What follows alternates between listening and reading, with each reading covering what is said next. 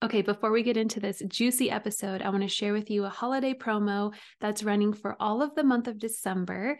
I am offering $200 off my Awakening program.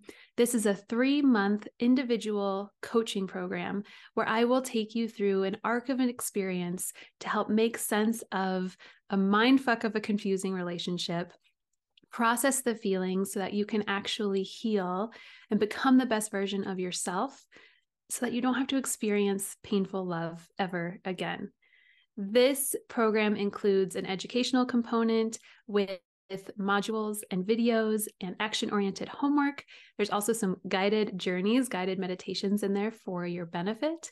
It also includes individual sessions where we are really going to deeply process what has happened and give you that space to regulate your nervous system, to create that relationship with your inner child, and really move some of this stuckness that you're feeling. And then you also get accountability support real time. So when you get that message from your ex, who, who do you reach out to? Who can help you make that make that decision on what to say or what not to say? So having that real-time support to help you interrupt the reflex that you have been in.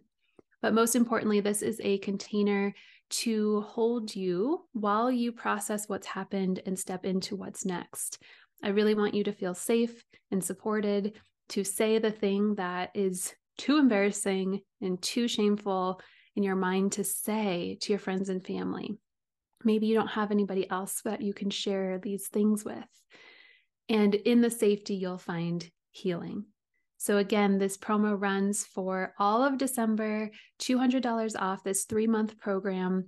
The first step is to schedule a free session so that we can get to know one another and see if this is going to be a good fit for you.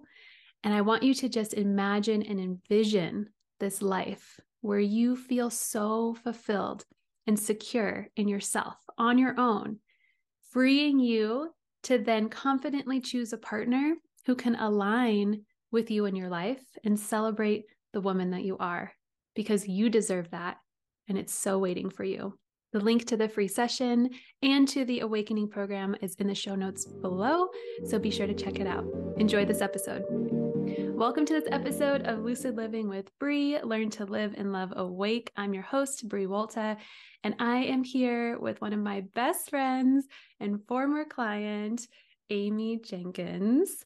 I'm so excited to share with you her story and how she has moved through her awakening journey through relationships, family dynamics, self abandonment, all of the amazing moments that you've had in your in what has become your healing journey. Yeah, it's not over yet. yeah, yeah. Do you want well I do. I want you to introduce yourself to to the audience. Well, thank you, Brie. I'm so honored to be here. So thank you so much for having me. I love and adore you so much. So this is exciting to be here with you. Um, yeah. So as Brie said, I'm Amy Jenkins. Um, I'm a holistic coach. So I like working with folks on a mind, body, and soul level. I started my career journey uh, as a therapist. I was um, I got my master's in clinical psychology and was about halfway through a PhD in counseling psychology and was like, I don't think this is actually what I'm supposed to be doing, but I don't know. It's going to play in somewhere down the road. And fast forward maybe 10 or 12 years, um, got my certification in personal training and nutrition, and just realized, oh, there's all these different pieces to the puzzle that they all connect that talking through things, having this beautiful base of theory from psychology and being able to talk through things, but also bringing in somatic or body work, nutrition, sleep, movement, all these components come together to really truly heal. So I love tying all that together and working with clients who are kind of stuck in in whatever realm of their life. I have clients who are not sure what their next career path choice will be, stuck in um, kind of maladaptive patterns in their life, or even just I have athletes who are looking to optimize their nutrition. And I always start our conversations with, yeah, yeah, we can we can start with nutrition, but we're gonna talk about feelings too. so I, I love tying it all together. And yeah, it's it's it feels so heart aligned to the work that I'm doing. It's taken a while to get here, but I'm I love it so much. Yes, yes. Watching your evolution too from because I've known I don't even know how long we've known yeah. each other now. A while. Back when you had short blonde hair. So it was a very long time. um, if you you aren't watching the video, Amy now has very beautiful, very long brown hair. So it, timing wise, it took a while to yeah, grow it out. um, but watching your evolution from, you know, when you got your personal training degree and just sort of like wanting to really help people achieve their physical goals. Yeah. And how that's evolved into like, oh yeah, and and there's all this emotional component and now bringing in the breath work and like how that can help open so many doors in your understanding, your awareness, like your healing. So it's like the body focus has evolved in different ways, whether it's the mind or the physical body. It's all it's all connected. And ironically, I think it unfolded as my own healing journey unfolded, right? Yeah, always. So when I think about when I was starting on the the personal training component, I was kind of distracting myself with being as physically fit and like crushing every physical goal and nailing the nutrition. And then, yeah, as I peeled back the layers of that onion, was just like, oh shit, there's there's a little bit of a wonky emotional layer in here that I haven't wanted to look at. And I think mm-hmm. that's where it's kind of I beautiful to see how they both unfold at the same time of mm-hmm. life mimicking art is what they say. Sometimes it's like career mimicking life. So yeah. yeah. Even your word choice of crushing crushing the workouts and nailing the food choices, like that's so masculine. so... Oh my gosh. And I know we're gonna dive into my divorce, but I remember very shortly after we separated, I dove into what the hell is the divine feminine because I identified so strongly as this masculine entity and so much of my life didn't want to be a woman, didn't want to be a girl. I can remember as like a little kid, not I don't want to be a girl. so now, yeah, kind of enveloping this, oh, femininity actually is this beautiful. I mean, the balance of the two. And yeah, yeah, it, it's funny. I, I, hadn't picked up on my word choice, but yeah, back in the day, really, really. Well, it's a masculine industry. And I mean, we could go into a whole deep dive around how how nutrition and and the fitness culture is geared towards men and not towards women who are cycling and like the whole the whole craziness of it all um but it made me think of the heroine's journey. Have you read that book? No. Oh my god. It's i recently read it and recently was like fuck i really like i'm still a little unbalanced in the masculine. That's I just to read this. Okay. Yeah. For me that's the default safe place is the masculine. I'll do it. I'll do it perfect. I'll, you know, run myself into the ground, all of the things instead of the feminine, receptive, trusting, intuitive. It's a good book. It's, it, I'll probably reread it several times. Yeah, but. definitely. I'm to, well, when I come back and listen to this podcast too, I'll make a little note. yeah. So let's, let's start by talking about how, or maybe the beginning of the journey sure. on how you've gotten to where you are now in this more more awake more of the time place because i want to be careful of like we're never reaching the finish point or the awakening or the enlightened moment right it's like so many of this these falling asleep waking up falling asleep waking up and you just get more skilled at yeah. recognizing oh. and you when you're falling asleep a nap a little shorter right yes yeah yeah instead of like a coma you're in nap my coma began. Yeah. you know, yeah. I I don't know if this will resonate with your with your listeners, but my my journey really did begin in childhood. You know, really began in the roots and the origin and something I, I want to say i'm gonna i'm gonna talk about some hard things and honestly i'm gonna name it too. This is the first time in my life i've talked about this publicly. So it's i'm a little afraid. There's a little girl in me that's feeling a little like you know shameful like don't don't put anybody down. And it's like well i've even talked to you about this a little bit and you're like this is your this is your story so i'm going to tell my story. But i also want folks to know that as i tell this story uh, my father has since deceased so i haven't been able to have conversations with him as an adult. Unfortunately he died when i was 10 um, but I, I talked to him in the in my in my heart in the spiritual realm. We have a beautiful connection with others, and we've done a lot of mending and healing on the other side. Uh, my mother and I have had quite a few conversations, and it's an ever evolving relationship, you know, and, and we have our own sleep wake cycles as well in our relationship. So, as I talk about this, I do want to instill hope and reality that it is still a process, it is still a journey, but that relationship is improving. And I don't have children, so I cannot necessarily put myself in either of my parents' shoes. But um, yeah, my, my journey started very young. Um, both of my parents are children of abuse as well. And, you know, I'm an 80s baby. And mo- so my parents are boomers. And boomers by and large, you know, obviously there there's shades of gray. We're really a generation that did their own self work. There wasn't a self journey, at least back in the 80s. There wasn't, you know, if you had a therapist, oh, what? Something was wrong with you. yeah. yeah. Quote unquote, right? Yeah. Yeah. yeah. Um, and so they didn't do their own healing at that time. And so I, I, I can hold space for both of those things that a lot of the pain I received was their own pain emitting out of them, whether they meant to or not. And my mom and I've even spoken about this a bit where she said, I just always thought because I wasn't hitting you, I was doing better than what my parents did. And oh. like, oh, to hear that and to hear wow. that's really hard. And there's a lot of compassion there. And there's a lot of compassion for what I went through as well. Yeah, of um, course. And and not to get into the nitty gritty of details, I'll just kind of give some um, some context. A lot of my childhood was around saying the right thing, and if you didn't, you were just completely torn down.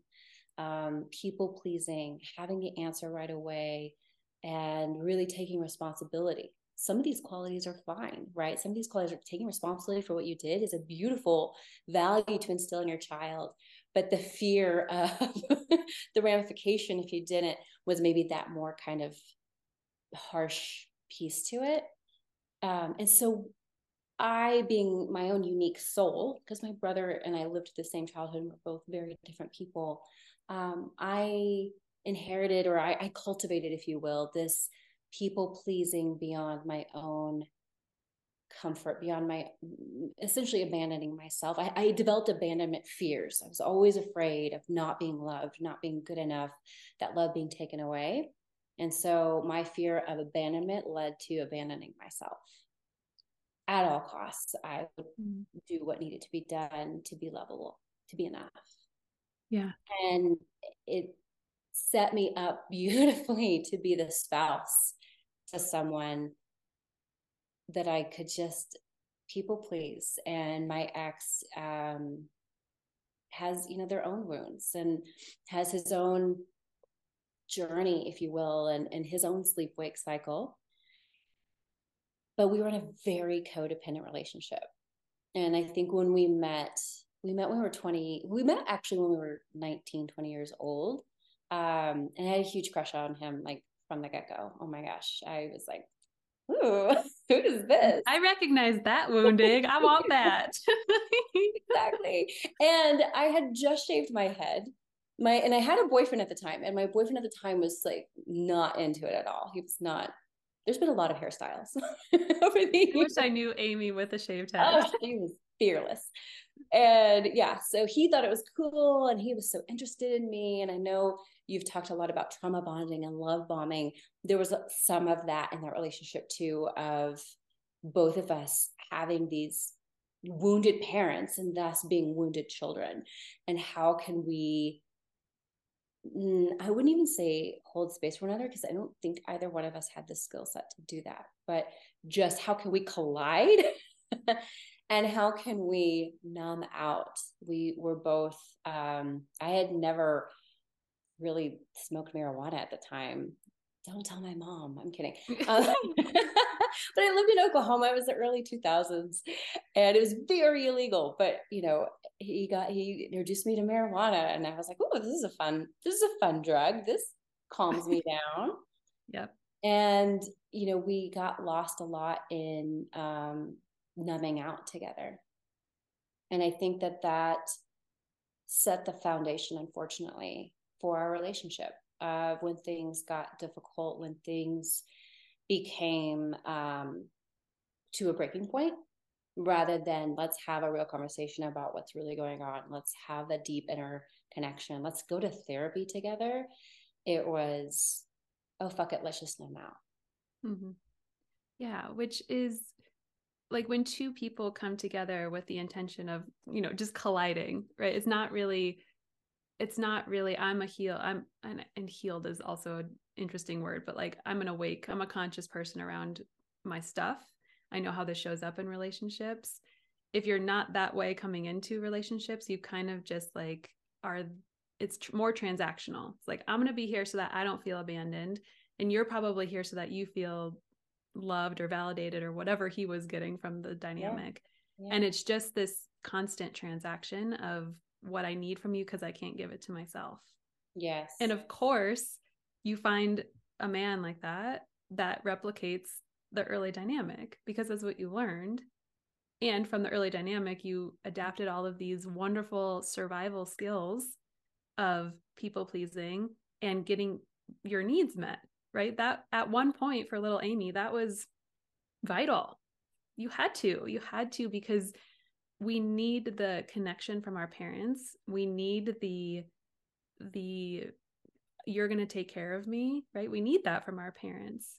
So we just do whatever we need to do to figure out how to get that. And the unfortunate piece is then those patterns get consolidated and solidified in our subconscious and they just keep running the show into our adulthood which is why this whole part of being introspective and curious about your trauma and your patterns is so important because you don't want to be the one passing down like your parents did even right. though you may not have children but it's like the people that you interact with like just everybody that you touch with your wounded places it affects them so it's our trauma is not our fault, but it is our responsibility now. Totally. Totally. And I think that's, uh, you know, to your point, neither one of us was doing the work on ourselves. And so inevitably, we couldn't meet our own needs, let alone each other's. So there would be times where I couldn't show up for him or he couldn't show up for me. And that just triggers all of those wounds and kind of a domino effect and inevitably too because we were codependent with when one of us was triggered the other was inevitably triggered and yeah. so it just created kind of a chaotic cycle for us mm-hmm. yeah and that's when we get into those real hopeless places where it's like oh my god we're here again or oh my god we're having the same fight again like it's just it's like groundhog's day if we're not stopping to be like, oh, what's at the root of this? Or why why does this thing bother me so much that they're doing? Or where's my part in taking accountability for it? Or am I taking too much accountability for it? Because I know that was in both of our cases with our exes, we we took fault for a lot of things that were not our fault. yeah, yeah, and responsibility. I if I, you know, I know we're going to talk about this in a little bit, probably um, of the work that you and I did together. I think that was one of the pieces that just finally clicked for me is, oh my God, I'm not responsible for your happiness and you're not responsible for mine. I'm not yeah. responsible for any of your feelings. Yeah. Whoa. yeah. Yeah. And it's kind of, it's like just that simple and just that complex, right? Yep. Yeah. Yes. So you were with him for several years. 18 and a half years. And and i say that there were so many i mean yeah. I never want to frame it as like it was all just chaos. We definitely there was a lot of love there. There was a lot of of adventure there. So many positive memories. Um, i can say so many positive things about my ex. He's so creative so funny. Um, just you know i do think of him in very fond light. Yeah. And it's been three years, so that definitely helps. But yeah, yep. but um, you know, I, I would never want to talk about him in a disparaging way. Yeah. But um, yeah 18 and a half years and there were times i think one of the um there's i can actually remember one memory very vividly of you and i at the gym and we were talking and i was going through a phase where i thought we were going to break up And, uh-huh. and, it's okay that you don't remember this, but I think it's because there's it might come back thing. And it was one of the very first moments I felt very comfortable being like, I don't know what I'm going to do about this relationship. I don't think it's going to last. And it still took, I think, about mm, four or five years before yeah. we finally ended it. And um, most of it was because he said very frankly, I mean, if nothing else, my ex was really great about saying, if we break up, I can't have you in my life. I mm. can't, mm. I can't be your friend. I can't be around you. Yeah. And that was his boundary. You know, we didn't we didn't set many boundaries with one another, but that was one that I just I knew. And yeah. the way he said it, I knew he meant it. And so every time I kind of got close to that cliff of saying, I think I'm done, I think I'm ready to move on, I knew it meant full abandonment. Yeah. The like worst fear. The worst fear right there in my face. Yeah. And it wasn't until I was ready to say, I would rather be alone than in this relationship, in this cycle anymore.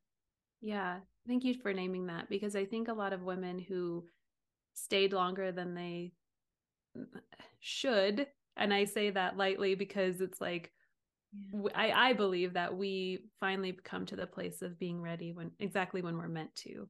Yeah. But that moment when you first think like, fuck, this might not, mm-hmm. this might not be working. And and you almost slowly start grieving or slowly start preparing for the grief well before you've left. Oh, yeah.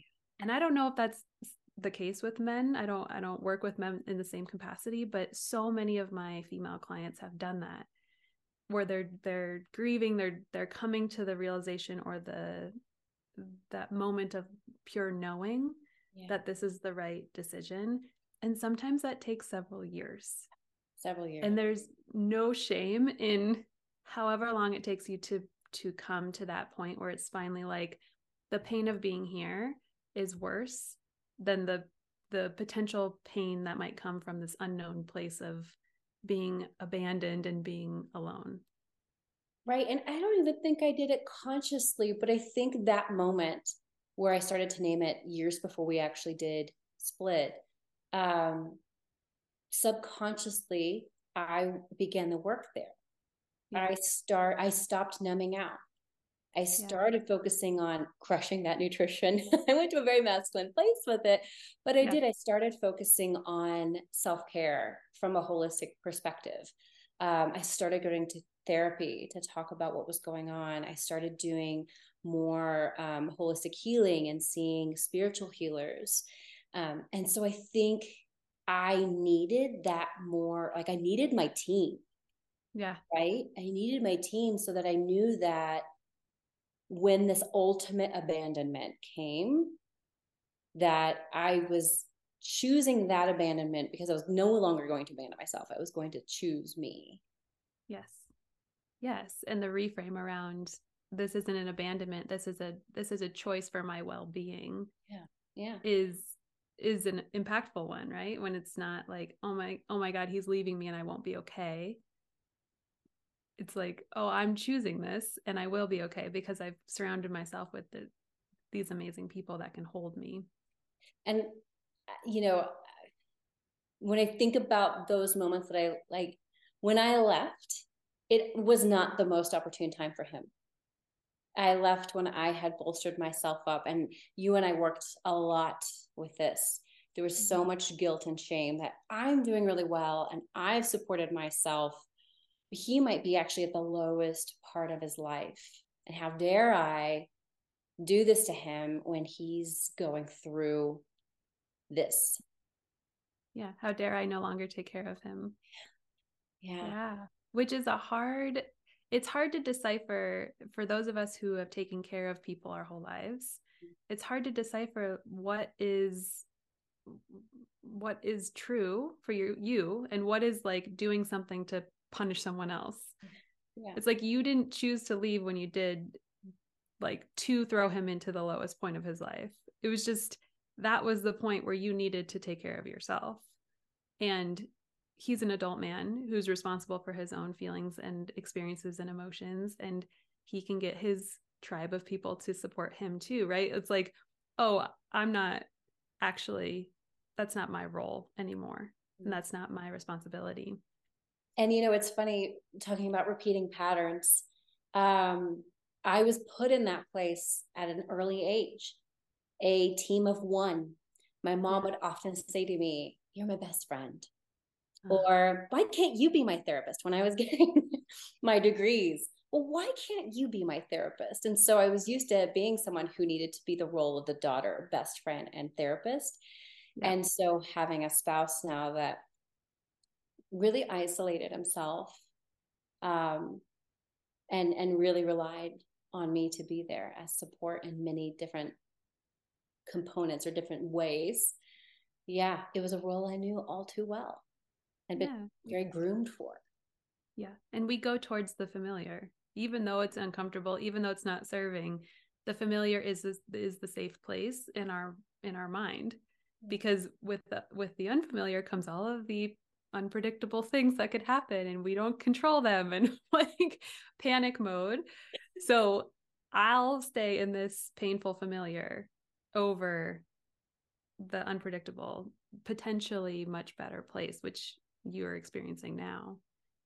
So yes. what was that what was that moment like for you when you said I'm going? Like how did you how did you come to that that for sure knowing? Um, I think he actually did it for me to begin with. He started mm-hmm. everything in motion. Um,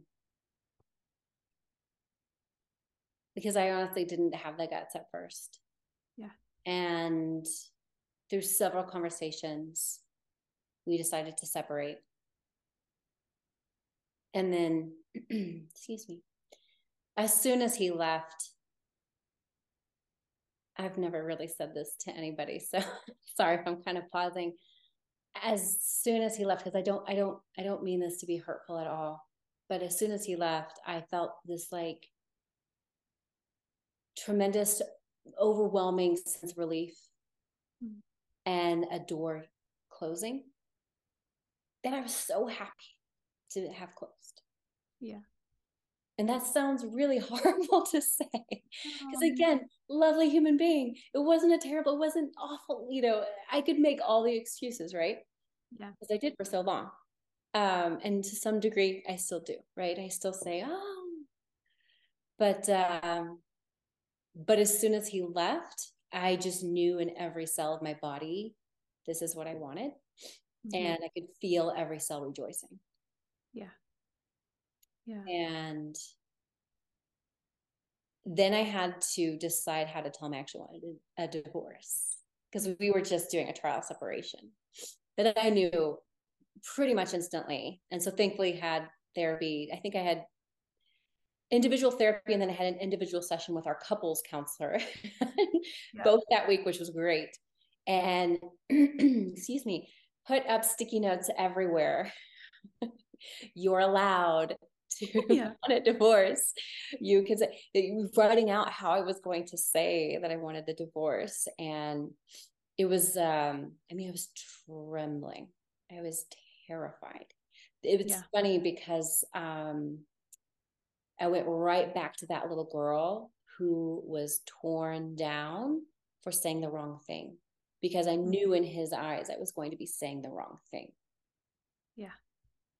Yeah, and that would probably open a lot of space for him to tear you down, especially oh, if, it, if what you're saying is causing pain for him or or uncomfortability or inconvenience, right? Yeah. 100%. Yeah. Yeah.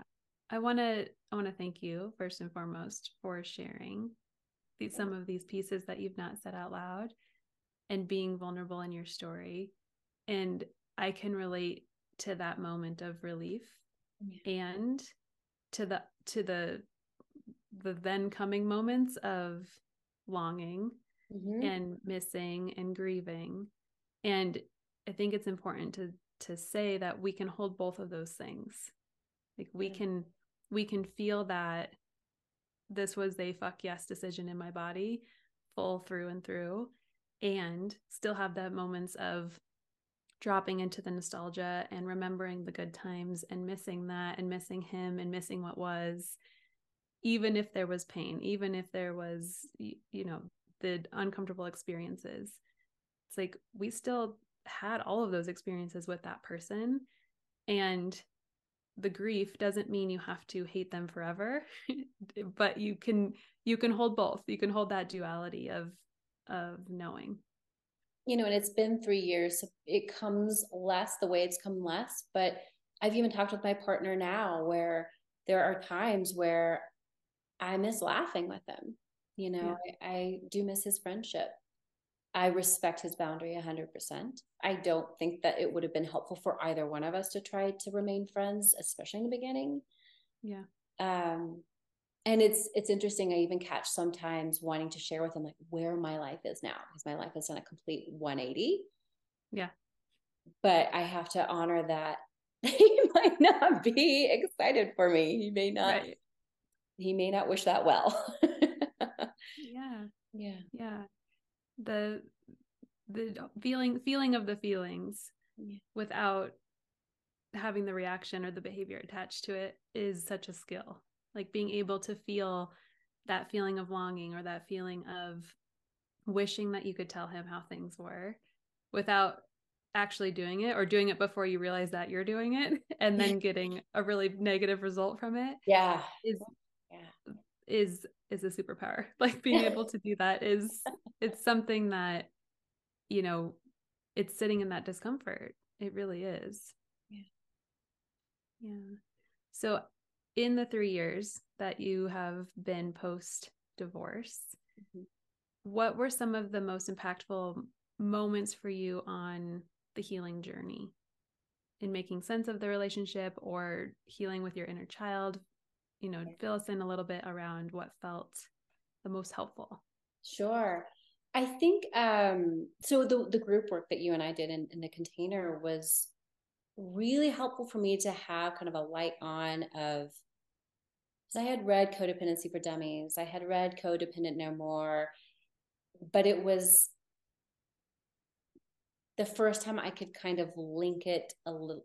I'm trying to think of how to say this it was kind of like the first time I could see my part in it. Like yeah. um I could see how I felt pulled in to the drama mm-hmm. and to be the rescuer, but I didn't see how I was also the persecutor and the victim, if that makes yeah, sense. Totally. And so that was just kind of a lights on to see, oh, it's not this like codependency isn't this just static thing and you play one role in it. No, you, it's a moving, flowing, dynamic way of being. Mm-hmm. And I had to recognize that because um, I think by the time we were doing work, I was in my the, the relationship in in currently, and mm-hmm. I could see me slowly starting to play those patterns again. yeah. And be like, okay, if the one constant variable is yourself, yeah, maybe you're part of the problem.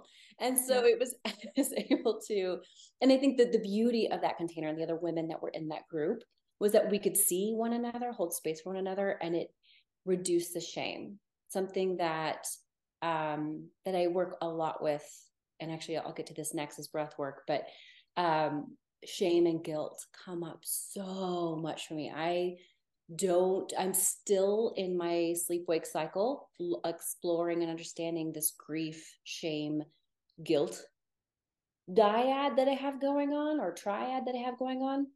Yeah. Um and in fact i'm doing a journey in two weeks that i'll, I'll talk about in a little bit too but um so i think so so so having a container of women to really explore things continuing to go to therapy doing quite a bit of somatic work. So along this time I also was just physically a wreck. I um I've been battling, still battling SIBO, which is a small uh, small intestinal bacterial overgrowth that I believe started in 2020 when I got a really bad stomach virus, and it just yeah, it's been a lot to try to clear it out. But all of that stress, you know, we talk about cortisol and all of our stress hormones affecting our body's ability to heal itself. So, doing lots of, I did yoni steams, um, mind body connective meditations. And then that led me down this path of breath work. And I've done breath work years ago. I had I had done it with a, a beautiful soul here in Denver. Um, and I was like, I think I want to try this again. So I found someone out in here, and I now live in Boulder. So saw someone in Boulder, and I was like, hell yeah, I want to do that. I want to add that tool to my kit for my personal growth, but also to the work that I'm doing. So I mentioned earlier this mirroring of life and career. Yep. Again, I felt that whole body yes. And so started a facilitator apprenticeship. And in my and, and as a part of that, I do weekly breath work with myself. And the type of breath work that this is around is, is more transformative. Uh, we call it circular connective. So it is likened to, in fact, there's studies right now going on at Johns Hopkins looking at the impact of this type of breath work as compared to MDMA and LSD in treating PTSD and veterans. So it's really potent, uh, beautiful work that you can do within yourself with just your own breath. That's so awesome. Diving into that has been a game changer. Um, and that's where I've kind of learned more about this triad. A lot of grief comes up and immediately shame and guilt. And it's mm-hmm. it's an interesting thing that I'm exploring. Um, lastly, I'll say I mentioned a journey that I'll be doing. So I am, you know, I've been doing the breath work, but I am going to take it into a little bit of a deeper realm. I'll be um, undergoing some psilocybin uh, journey in a couple of weeks. And so, um, what it, my hope there is is that I'll be able to prolong that that expanse of dropping in to help have some resolution and help me kind of rewire my brain a little bit and have a, a little bit longer of a time. The breath work I typically do is about an hour. Um, mm-hmm. So this will be five or six hours, maybe more. We'll see. Um, yeah. So I'm hoping for just a little bit more expansive space to to amplify and to integrate. Mm-hmm. Yeah, I think breath work and and um, medicine work and whatever type of medicine you're working with go really well together. Again, because of the the body connection. Yeah. And breath work being more accessible in that, you know, you typically it's an hour, hour and a half. You could you don't have to be really screened. There's no contraindication, or there may be contraindications, but maybe not to the same degree as medicine sure. work. It's just a little bit more accessible more of the time. And to your point about like dropping in deeper, mm-hmm. that gives you also so much fertile ground to then bring to integrate with breath work. Yes. And integrate in your therapy. And it's like the experience, because I help to co create and co facilitate uh, plant medicine retreats in Costa Rica. And the company that I work with, they they put a lot of intentional effort and like specialty in the integration piece. Because if we go and have these experiences and then don't have integration support like what the fuck is the experience? It's just it's just an experience right? We're not we're not bringing the wisdom we're not bringing the learning the uncovering we're not integrating those into into how we live our life and therefore we're not going to see change. So for you having having both in in like your your medicine kit of healing tools is is so beneficial. And i'm such a, a big supporter of all that you do but i'm so excited for your your journey. I am too. And you know it's not um i think sometimes people um think like oh you're gonna you're gonna take some plant medicine and just drop in. And you know it's it's so intentional right? Yeah. So i'm two weeks out. I've been off caffeine for three or four weeks now, um, off of sugar, I alcohol, you know, all of these um, kind of cleansing the body and spending more time in nature. You know, psilocybin especially has that mycelium connection.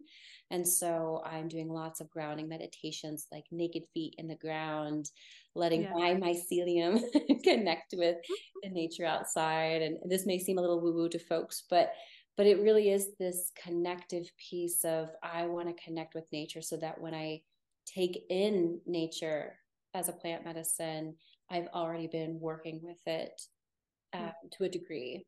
And I've already cleansed my body of some of the toxins that I might have built up. I love coffee, so it's you know that's that's been a journey.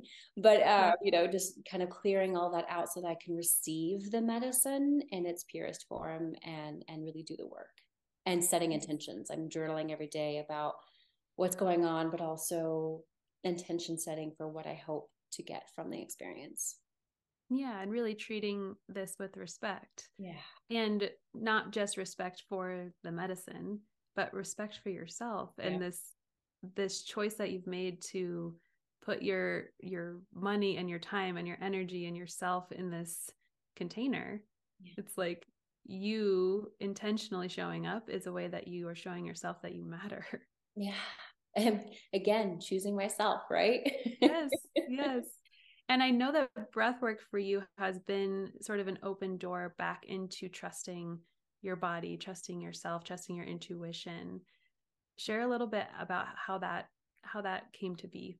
Yeah, oh, I'd love to. That's a great question. Um, so I think one of the things I tell folks who come to do breath work is that this type of breath work is similar to taking plant medicine, but it's just your breath doing it. And so therefore you're in control the whole time.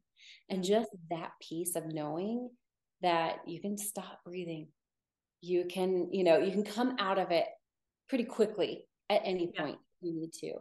There's mm-hmm. something so empowering there.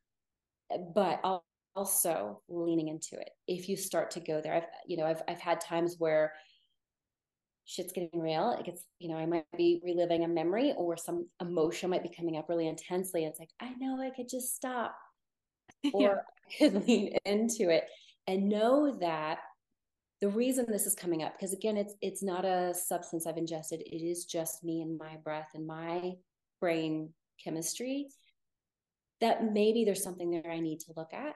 That maybe I'm ready to look at it. Maybe I'm already processing it. It's just, you know, because we've got this, um, this is such a computery thing to say. We've got front end and back end. So what, what we see on the website is not necessarily what's all happening in the background, right? Our bodies are the same way. And so I might be seeing a visual or having an emotion. That's the front end pieces. But stuff in that back end has been going on whether I know it or not. Like the whole stuff going on with my gut health is an indicator that things aren't great in my ecosystem that needs to be looked at, right? And yeah. so there's this trust in saying, okay, breath, have your way with me. That's what my mentor always says that. Uh, have your way with me, breath. And I yep. really love it because it's it's kind of this I trust you implicitly. And so what that means is I trust you implicitly. And this I got you, babe, kind of energy. Mm-hmm. That's so interesting about the control piece because because people who want who reach out to us about plant medicine and we work with ayahuasca so mm-hmm. it has the you know the reputation of being like the the big one the grandmother you know and people are really afraid of of not being in control of that situation and to your point it's like whether it's the breath or the medicine it's it's going to show you what's already there that you are it's not going to give you more than you are able to handle. And it might be more than you thought you would see in that moment. Yeah. And like you said it's it's in the background already. So it's not it's not bringing up these things that are completely like I don't know, in left field, I guess, of your right. experience. No, yeah. But that that piece about being able to control and being able, I think that opens again the accessibility for people where it's like, because we all want control in some way. We want to be control, have control over the experience. And in breathwork, it sounds like you you dance and you flirt with that edge of of how how expansive can I feel in this moment without pulling away and how much can i trust myself without you know losing that connection to to my inner guidance. And i mentioned that um, i do breath work with myself. I am trained to do that. So it isn't something much like i would never suggest someone take a plant medicine and go off on their own yeah. as a medicinal journey. Would never suggest that. I would not suggest someone go off and do transformational or circular connective breath work on their own either. Have a guide um, you know, either doing an individual session or there's groups, uh, which can be really amazing too, because you've got a group of people who are all having their experiences. So you might hear someone over here laughing hysterically, someone over here screaming or crying, and you're kind of in the middle. You know, you, you may or may not be having any of those emotions, right? Or sometimes you're on the precipice of wanting to release some emotion, but hearing somebody else's emotion push through allows your floodgates to come open. So it can be really beautiful. Yeah. But but yeah, I, I 100% recommend someone having someone there to hold that space. So knowing that, yes, I'm in control as I'm flirting with that edge, I'm still being held. Mm-hmm.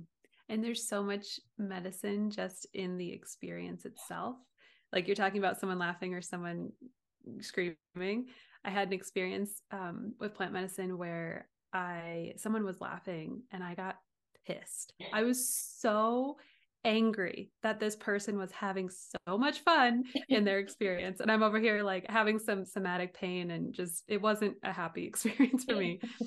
And what that allowed me to see was how often i i allow other people to experience joy and pleasure, but don't believe that I mm. am worthy of that, mm. or don't believe that I can relax or not, you know, be the responsible one. Yeah. Yeah. And that, it, not even from the medicine, it was just the experience of hearing the person laughing gave me so much insight. So, doing group experiences, whether it's breath work or coaching or plant medicine, it's like the, the, how we learn from other people and the mirrors that other people get to be for us it's it's incredible you can't you can't create that intentionally like yeah. i always talk about the people who come into my groups i'm like i couldn't have chosen you all to be in this more perfect place together where it's typical where they all share family dynamics or they all share you know really abusive partners that they're leaving at the same time like it's just it's different every time and it's like just when i open a container there's so much trust that's like okay i'm going to have two or three or four people in here and it's going to be perfect right. whatever it needs to be beyond what i can see right now I had that thought last night. I had a um, a brand new client just sign up. They saw one of my flyers at the climbing gym and signed up for breathwork. I didn't know them, and like beautiful soul. And I just, after they left, I just like put my hand to chest and was just like, oh my gosh, universe, you really bring me like the best people. Thank you so much. Yeah. I'm so grateful. Yes. And and yeah. even to your point, I remember in your coaching container, I mean, first of all, just lovely group of women. And I remember one woman in particular, her ex was almost like her story with her ex was nearly identical to mine. And I needed that. I needed someone else to say, I see you, girl yeah, he's he's not a bad guy. He's not, you know, he's not narcissistic. He's not abusive. Yeah. And yeah, here it is, and you're not happy, and you can you can end that relationship. Yeah, we don't have to wait for it to be something that's abusive. Yeah. yeah. or like right. you know, giving yourself the permission to leave mm-hmm. whatever relationship, even if it's a wonderful person, but you're just not compatible anymore or you're not yeah. aligned with where you want to go. It's like it's okay. It's okay for you to choose what's best for you. Hands down, full stop. Period. Your life. It's your life. Yeah. What does your mug yeah. say? I love it. You show me your mug. I love it. Oh, it says live the life, live the life you imagine. Yeah. You see it? yeah. I know. It's once we once we can see our tendency to choose other people or the reason that we people please, the fear that's behind that, we get more skilled at tending to that inner child and therefore can validate her fear and still choose the thing. Right? I can validate that she's fucking terrified and still choose to leave. And and both of those things are necessary for us to be able to function healthfully in the world. Otherwise, we're staying in things where we're building resentment and it's hurting us, it's hurting them. It's just we think we're doing the kind thing by staying in something that's not serving and it's not kind to anybody. It's, yeah, it's really not. Yeah. Yeah. When we're not living our best lives we're not showing up for others in the best way. Yeah. Yeah. By the way I, I like this phrase being self first is not selfish. I like that. Yes. There's a quote by um Glennon Doyle that I like a lot too about boundaries, where it's boundaried people can be nice and nice people can have boundaries. I love that. I love Glennon Doyle and I love that quote. I am yeah. going to start saying that more often. yeah. yeah. Yeah. Um, okay, we got off on a little tangent. So I want to circle back to the breath work. And I want, so the circular breathing, we'll link to ways that people can do circular breathing with you if they're here in, in Colorado. Yeah. Um, yeah. But what's something that somebody could use, you know, a quick breath experience or tool when you're feeling the overwhelm, when you need to regulate the nervous system and, or if they're trying to really do this reconnection to themselves, to their body, to intuition, what would you what would you recommend for us? 100%. Yeah, no, I've, I've got you, babe. so, um, what I love about breath is, yeah, you can do so many different things with it, but it's so tied to our vagus nerve and our nervous system. So we can actually bring our nervous system back into alignment. Um, one of the, my favorite quick hits that I like to show folks is just box breathing. And it's called box breathing because you're going to breathe in the shape of a box, if you will. So yep. you pick the count that works for you. And I will be the first to admit, when I first started doing any kind of breath work, I've always been a super rapid, shallow breather. Entire life, I went 40, probably 41 years. It's been a long, a long journey to, to learn how to expand that breath. I'll be 43 in January. So it's taken me two years to, to get better at this. Uh, but I was a very shallow breather. So if you told me to breathe for six counts, I would have I would have breathed twice. I just would have passed out. Yeah, I would have passed out. Yeah. so you pick the count that works for you, and you're going to inhale for that count, hold for that same count, exhale for that count, and then hold for that count. I like to suggest that folks start with a count of three or four. A lot of times that can feel attainable. If you're like at count two and you're like, eh, start with count two. That's totally fine. But you would inhale for three. So inhale one, two, three, hold one, two, three, exhale one, two, three, hold one, two, three, and then go right back into that in- inhale. And I would suggest um, starting off with just five minutes you know make it attainable. I think that's the piece that i love teaching my clients that i do any kind of coaching with is that you've got to start with attainable baby steps. That's how we build healthy habits that will be repeatable.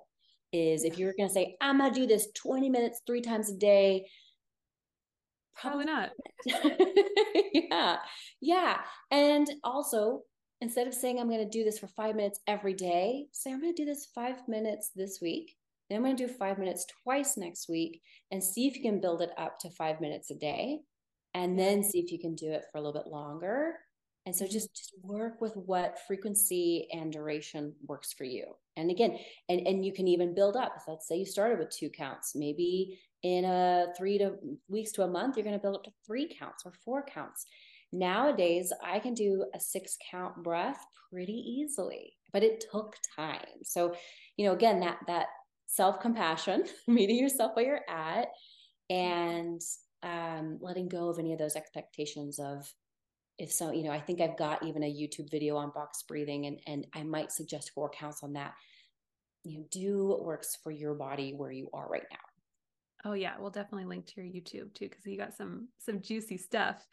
but so the the the goal be it that you want to start to expand the breath because that helps to tone the vagus nerve or helps to calm the system is that is that sort yeah. of the intention yeah so okay. yeah what you're doing is um, when we expand the breath so we have this vagus nerve for folks who may not be uh, familiar with it starts in our brain but it connects through our larynx and into our lungs and into our belly.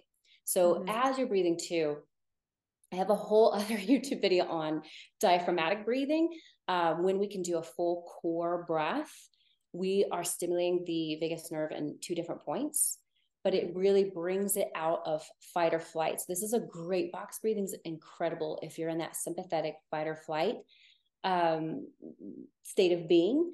It also can work though if you're feeling kind of um, free in the freeze, the freeze or fawn. So if you're feeling just down, disconnected, this can help too. So just having rhythmic breath in and of mm-hmm. itself tones that vagus nerve. We talk about sympathetic nervous system and parasympathetic nervous system. Sympathetic's that fight or flight, and parasympathetic has always been known as rest or digest. We're now learning there's actually three pieces. there's the sympathetic, which there's the fight or flight, but then there's the um, the oh gosh, I always switch these two, but I will I'll be sure to like get this right for you for the notes. But yeah. um, I want to say it's the dorsal branch of the vagus nerve is actually our freeze. And that's where if we're feeling depressed, we're feeling down, we're feeling disconnected, we're just not wanting to re-engage with folks, that's also not where we want to be. We want our ventral branch of our vagus nerve to be activated. And mm-hmm. so toning that vagus nerve brings us more um, in balance rather than being so calm that we're comatose. And yeah. it takes us out of that like really, really frenetic energy and just balances out where you're calm but alert. Yeah. And we want to become skilled with our bodies to go from the, if this is our baseline nervous system, whenever we get activated one way or the other, to first be able to recognize we're activated and then bring ourselves back because you know our bodies have these systems the fight or flight systems in order to protect us it's the survival part of the brain 100%. So it's not like you're going to stop that from happening but how skilled can you get at being like okay i'm feeling really anxious and panicking i need to do some box breathing to bring that down because otherwise we get stuck on the stress response is stuck on all the cortisol is pumping and our bodies aren't made to handle that type of that type of response for a prolonged period no, and I love the example of the gazelle running from the lion. Yes. So two things that the gazelle is different than us in in from us in in a fight or flight. So the gazelle, first of all, once it escapes the lion, it shakes its body, and then it completely forgets that it was just chased. It was like this close to death five minutes ago, and goes about grazing again.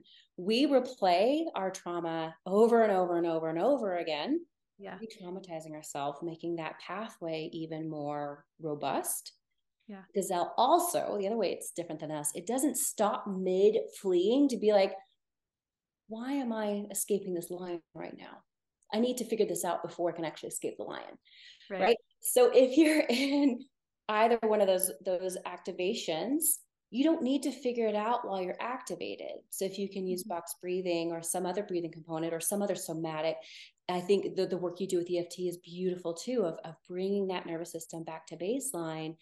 And once you feel more centered, then you can reflect on okay, what activated me? You can kind of do a retrospective. Why was I so triggered in that moment? How much of it was that moment, and how much of it was like little childhood things that you know we we have yep. picked up along the way? Then you can start getting introspective with that yeah i share with clients when when we're activated when we're outside of the our baseline when we're in some sort of stress or trauma response our reptilian brain is on and we have four options the fight flight freeze or fawn mm-hmm. so we're not in a place to we don't have access literally to the parts of our brain to the rational part of our brain the limbic system the emotional part of our brain we don't we can't access those because the other part of our brain is firing like bitch, the line is coming. You need to do something. Okay. Yeah. So if you are activated and you're trying to problem solve, or say you're trying to logistically figure out how you're going to leave a relationship, it's like you can't that you're not you don't you're not at your full capacity in your mind unless you come into your nervous system more regulated state. So box breathing tapping going for a walk in nature right? Whatever you're doing to help bring yourself back down is vital to be able to then make sense of what's happening, take the next step, heal the inner child, whatever needs to happen outside of those four options. And I want to normalize that you might tap and you might breathe. You might do yoga, you might do meditation, you might feel it go back to baseline. And then as soon as you're done, it go back up or down. That's okay. I want to yeah. normalize that, right? Yeah. It might take doing it over and over again. I think one of your um, one of your podcast uh, guests had mentioned uh, that there was days when she left her relationship where she was just crying all day. Yeah. And it's it's I want to normalize that you've got to express the emotions and and know that it's going to be all over the place when you're making a big decision or or you know whatever that emotional trigger is. We a lot of times that masculine energy once again tells us to push through, suck it up, buck up, you know. Yeah oh, don't do that. Don't do that. yeah. There's also a difference in understanding a feeling and feeling a feeling. So I know in my experience, forever, I was very detached from feeling things. And I was like, well, but I understand that this doesn't feel good. I understand that this is not a healthy dynamic anymore. But I wasn't letting myself feel the emotions around that that needed to process, mm-hmm. right? I wasn't letting myself feel the sadness or the betrayal or the outright anger that I had spent years with this person under a false illusion. Like it was like I knew those things, mm-hmm. but I didn't feel those things. And when I would let myself feel it, I would be on the floor crying, like ugly cry, snot, just letting yourself go full primal almost in your expression. And I'm sure people have had the experience of after a good cry, you're like, oh, I feel lighter. I feel better. It's like that's not just a psychological thing, like a woo thing. That's like a literal, you're moving denser energy out of your body. 100%. And it's so important to, in your healing, to actually feel that and integrate it and move it and not just stay up here with, I understand these things. Yeah. Because that will only take you so far. And then you'll find yourself in another relationship doing the same thing because that, like, you haven't actually shifted the, the internal piece. Thank you for sharing that too, because that reminds me, I've, I've, also experienced that where I'm just like, I can rationalize the feeling, but I can't feel the feeling.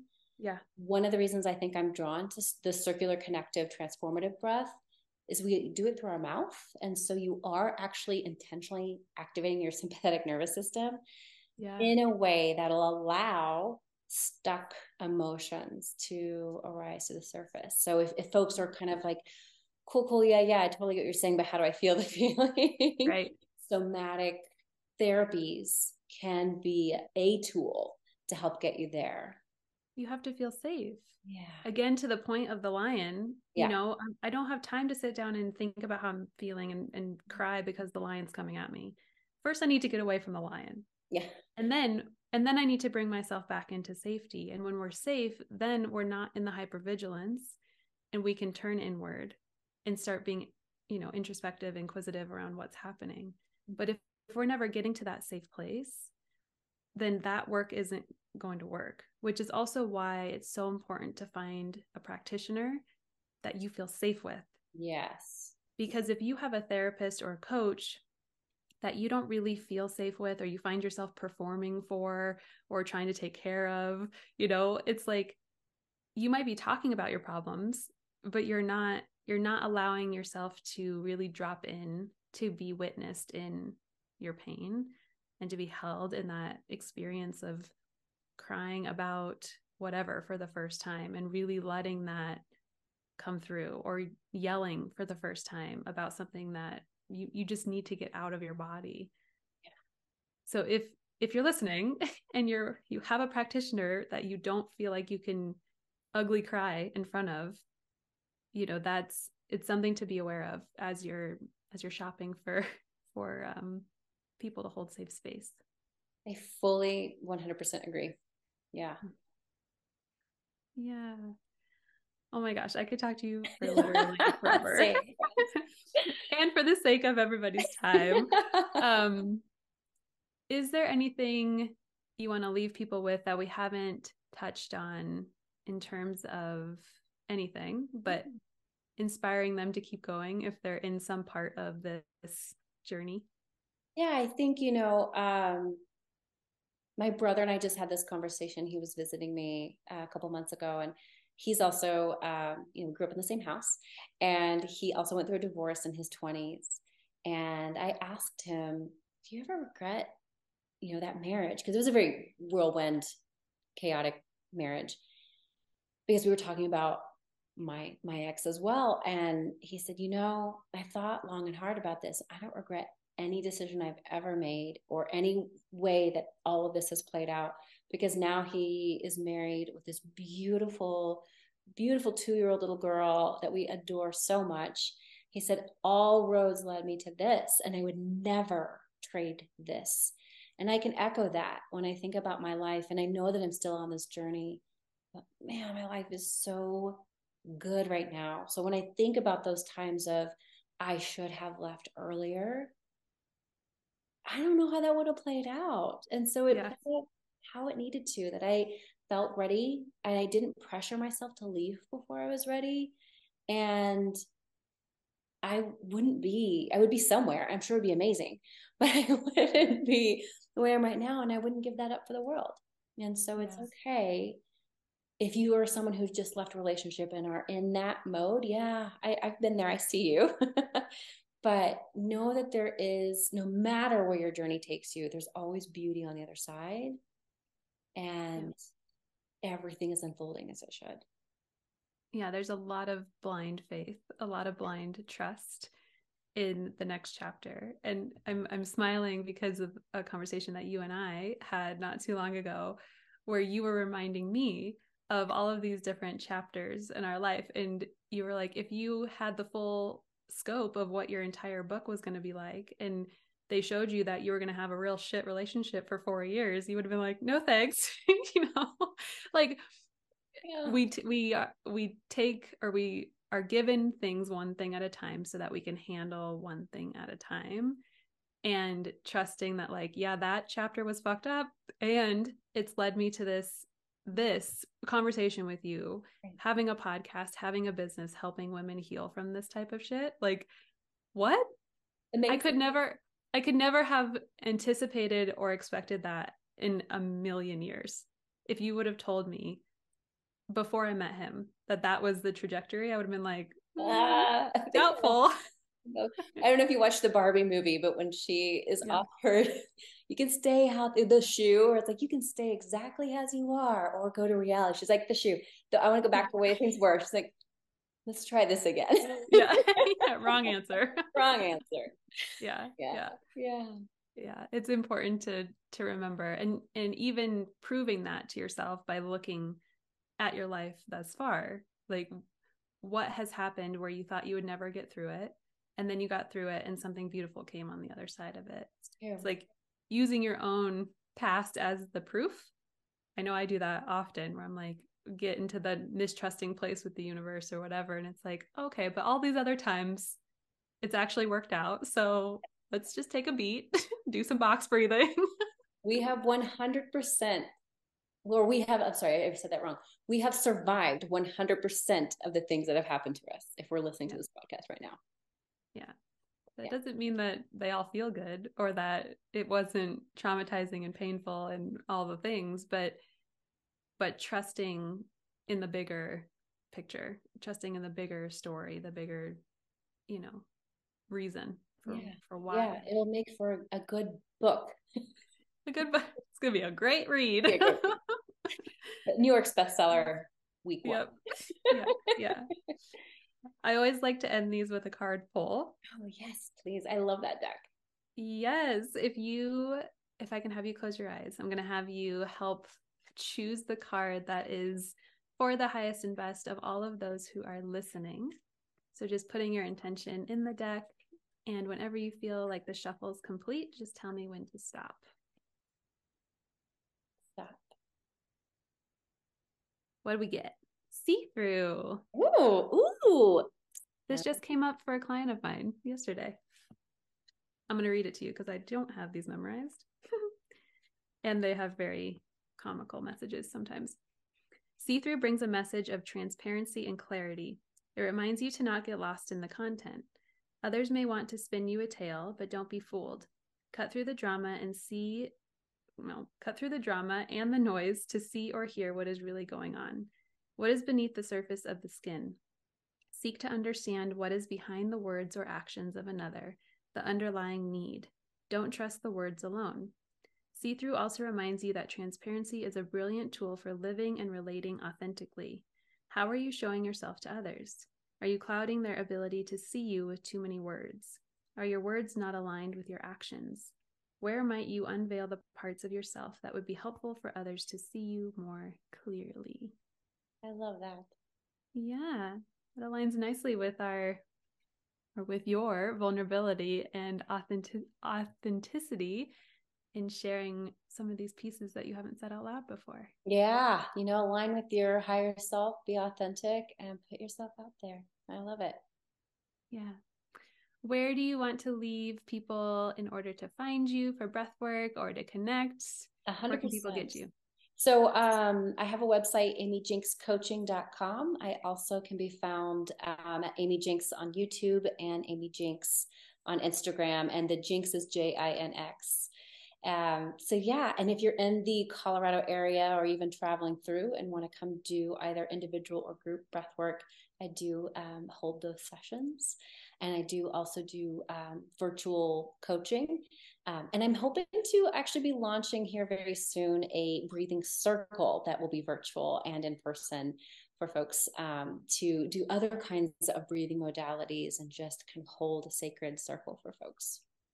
Love it. Love it. Yes. If you are looking for a practitioner who can weave in the physical, the the nutrition, the edu- or the education, the nutrition and the exercise piece of body awareness and body shifting with more of the mind based work and the body based with breath work and the spiritual based with your crazy intuitive skills. We didn't even touch on that. We'll have to do another episode on connecting with your intuition. Um, yeah, I couldn't speak more highly of you as a woman, as a practitioner, as a space holder. Um, your heart is just so big for the people that you work with, the people who are in your life. Like you are just such a gem. You're such a gem. you are such a light in my life, and I appreciate you. And I'm grateful and honored to be on your podcast today. I, I I'm always just applauding you and rooting you on and you're doing such beautiful work and it's so beautiful mm. to see as your friend and as a former client and mm. as a colleague so i adore you yes yes well we i'll be sure to put all of the links to everything that you shared in the podcast description so those of you who are listening be sure to check out um, all that she has to offer and if this was beneficial to you, subscribe to the podcast, share it with a friend. This is how we help spread the word and help people feel like they're less alone. So until next time, thank you, Amy, so much. I appreciate you. I love you. And I'll see you all next time. Love you. Remember that the holiday promo is good through all of December for $200 off my Awakening private coaching program. All of the information is in the show notes.